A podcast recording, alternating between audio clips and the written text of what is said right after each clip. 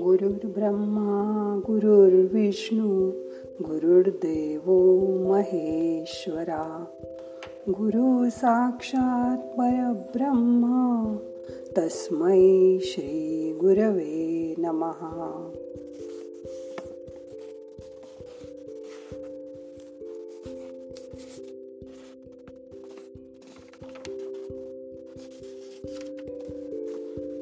मी सकाळी खूप दिवसांनी बाहेर पडले. पुढे थोड्या दाट झाडी असलेल्या तळजाईच्या भागाकडे गेले. नुकतीच पावसाशी हलकीशी सर पडली होती. सुंदर मन मातीचा वास येत होता. हिरवीगार झाडं हालत होती. गार वारा सुटला होता. हवा प्रसन्न होती. खूप छान वाटलं. आता तर पक्ष्यांची किलबिल ऐकून निसर्ग देखील माझ्याकरता वाद्यवृंद वाजवतोय असं मला वाटत होतं.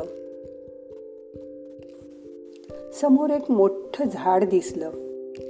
त्या झाडाजवळ गेल्यावर त्याच्या पारंब्या बघून माझ्या लक्षात आलं की अरे हे तर वडाचं झाड.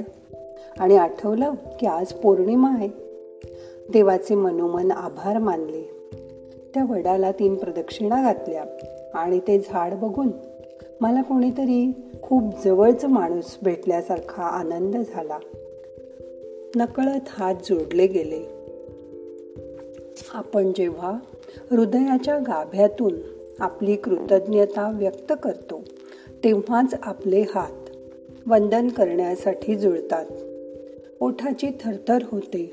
डोळे पाण्याने काठोकाठ भरून येतात. कंठ दाटून येतो आणि मग तोंडातून शब्दसुद्धा फुटत नाही. निशब्द व्हायला होतं. तशीच माझ्या मनाची स्थिती झाली. तरी मनातल्या मनात मी म्हटलं देवा तुझे किती आभार मानावे. तू आजचा दिवस बघायला आम्हाला संधी दिलीस. कधी कधी कठीण परिस्थिती आली जशी आता लॉकडाऊनमुळे झाली होती. करोनाच्या साथीमुळे झाली होती. तरी सुद्धा त्याला कृतज्ञता व्यक्त करायला कधी विसरू नका. कारण त्यावेळी तुमचं तुमच्या घरात राहणंच खूप आवश्यक होतं. ईश्वर तर काय चराचरात भरून राहिला आहे. जीवनात दोनच वाक्य कायम लक्षात ठेवायची. मनाप्रमाणे झालं तर ईश्वराची कृपा. आणि जर मनाविरुद्ध झालं तर ईश्वराची इच्छा. मग तुमचं समाधान कधीही कोणीही हिरावून घेऊ शकणार नाही. वडाचं झाड बघून मला यमाशी वाद घालून त्याला वादविवाद हर वादविवादात हरवून सत्यवानाचे प्राण प्रदत आणलेली सावित्री दिसू लागली. अशक्यातून शक्य घडू शकतं असा विश्वास सत्यवान सावित्रीची कथा आपल्याला देते. त्यावेळी बहुतेक सत्यवानाला वडाच्या झाडाखाली जास्त ऑक्सिजन मिळावा अशा हेतूने सावित्रीने ठेवलं असेल. त्याला झाड पाल्याची आयुर्वेदातील औषधं दिली असतील. हृदयाला पंपिंग केलं असेल आणि प्रसंगावधान राखून स्वतःला छान ठेवून असं वागणारी सावित्री आपल्याला काय सांगते? की ध्येयावर अविचल निष्ठा ठेवा. धैर्य व प्रसंगावधान यासारखे गुण प्रत्येक स्त्रीमध्ये असतात. सावित्री आपल्याला सांगते की अशा असह्य परिस्थितीत हातपाय गाळून न बसता धीराने वागून आपण यश खेचून आणू शकतो. घरात कोणी आजारी पडलं तर धीराने घरातल्या स्त्रीने खचून न जाता अंधश्रद्धेत न अडकता औषध योजना करून त्याचे प्राण वाचवायला हवेत. त्यासाठी स्वच्छता पथ्य पाणी औषधं हे सर्व सांभाळायला हवं आणि इतर सर्वांना धीर द्यायला हवा. अशा वेळी शांत बसून स्वतःशी संवाद साधायला हवा. मग काय? योग्य काय अयोग्य हे आपल्याला बरोबर समजतं. सुख आणि दुःख या एकाच नाण्याच्या दोन बाजू आहेत. समजा तुम्ही आज उपास केला आहात आणि मैत्रिणीकडे गेलात. तिने चहा केला आणि चहाबरोबर छान शंकरपाळे दिले. व म्हणाली घे. कालच केलेत ताजे ताजे. तुला आवडतात ना? तुम्ही पण हसून एक शंकरपाळा उचलला. पण तुम्हाला आठवण आली? की आज उपास आहे? मग तुम्ही तो ठेवून दिलात. मैत्रीण म्हणाली अगं आता कसली वटपौर्णिमा करतेस? तिचा नसेल विश्वास पण तुमचा आहे. कारण निसर्ग पण आपल्याला दोन्ही हाताने भरभरून देत असतो. वटपौर्णिमेच्या निमित्ताने वडाच्या वृक्षाखाली जाऊन शांत बसलं. तरीसुद्धा किती बरं वाटतं. आणि एक दिवस उपास केल्याने पोटालाही विश्रांती मिळते. हे तर नक्कीच खरं आहे ना? उपास आपल्या मनावरचा संयम वाढवतो. आपण परमात्म्याचा अंश आहोत असं म्हटलं की आपली जबाबदारी वाढते. स्टीलच्या डब्यात दिवा लावून ठेवला तर त्याचा उजेड बाहेर पडेल का? तसंच आपण आपल्या बाह्यवृत्ती हळूहळू बदलायला हव्यात. जसं जसं आपलं वागणं बोलणं जबाबदारीचं होत जाईल तसं तसं आत असलेल्या परमात्मा खरोखरच प्रगट होत जाईल.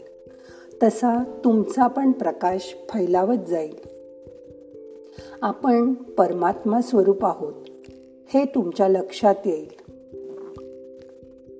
असं झाल्याने कुठलेही वाईट वर्तन तुमच्या हातून होणारच नाही. तुम्हाला रोज ध्यानात वेगळी अनुभूती येत जाईल. आपला अंतरात्मा आतील मन डोळे बाहेरचं पाहतात. जीभ बाहेरच्या अन्नाची चव घेते. मेंदूपर्यंत या संवेदना पोचतात. यासाठी देवानी एक अप्रतिम योजना केली आहे. मेंदूच्या खाली जयविजय नावाच्या ग्रंथी असतात. या ग्रंथी चुकीच्या गोष्टी मेंदूकडे जाऊच देत नाहीत जसं रोग इन्फेक्शन वाईट विचार वगैरे. ते मेंदूकडे जाऊ नाहीत म्हणून या ग्रंथी असतात. एवढंच काय चुकीने केलेली कृत्य इंद्रियांनी दि दिलेले चुकीचे सिग्नल मेंदूकडे जाऊ न देण्याचं काम या ग्रंथी करतात. उद्या ध्यानात नक्की काय घडतं तेही आपण बघूया. आज आता ध्यान करूया. आज पौर्णिमा. ही शांती भरभरून अनुभव करा आणि मन शिथिल करा. शरीर शिथिल करा. आता दहा मिनटं आपल्याला शांत बसायचं आहे शरीराला होणारी संवेदना दुर्लक्ष करा. फक्त आत लक्ष ठेवा. आजूबाजूची हवा ज्यात आपण तरंगत असतो त्याचा अनुभव करा. मन शांत करा. हाताची ध्यान मुद्रा करा. पाठ सरळ ठेवा. डोळे अलगद मिटा. ध्यानाला सुरुवात करा. मन शांत झालंय. मनाची अवस्था बघा. श्वास कसे मंद मंद गतीने येत आहेत ते बघा. श्वासाची जाणीव करून घ्या.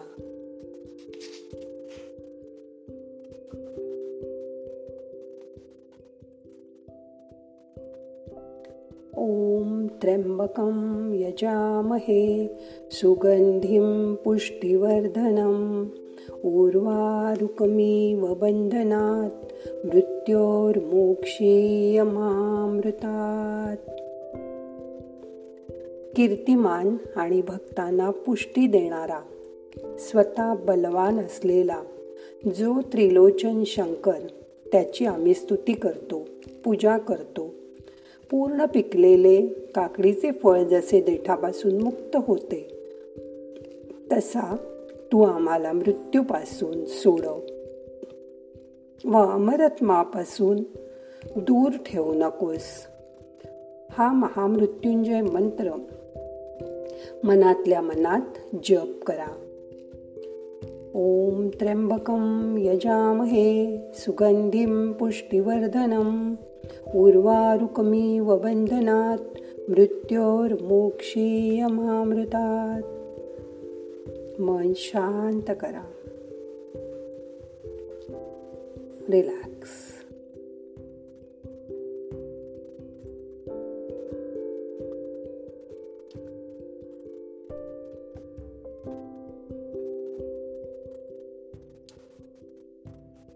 नाहम करता हरिक करता हरिक करता हि केवलम।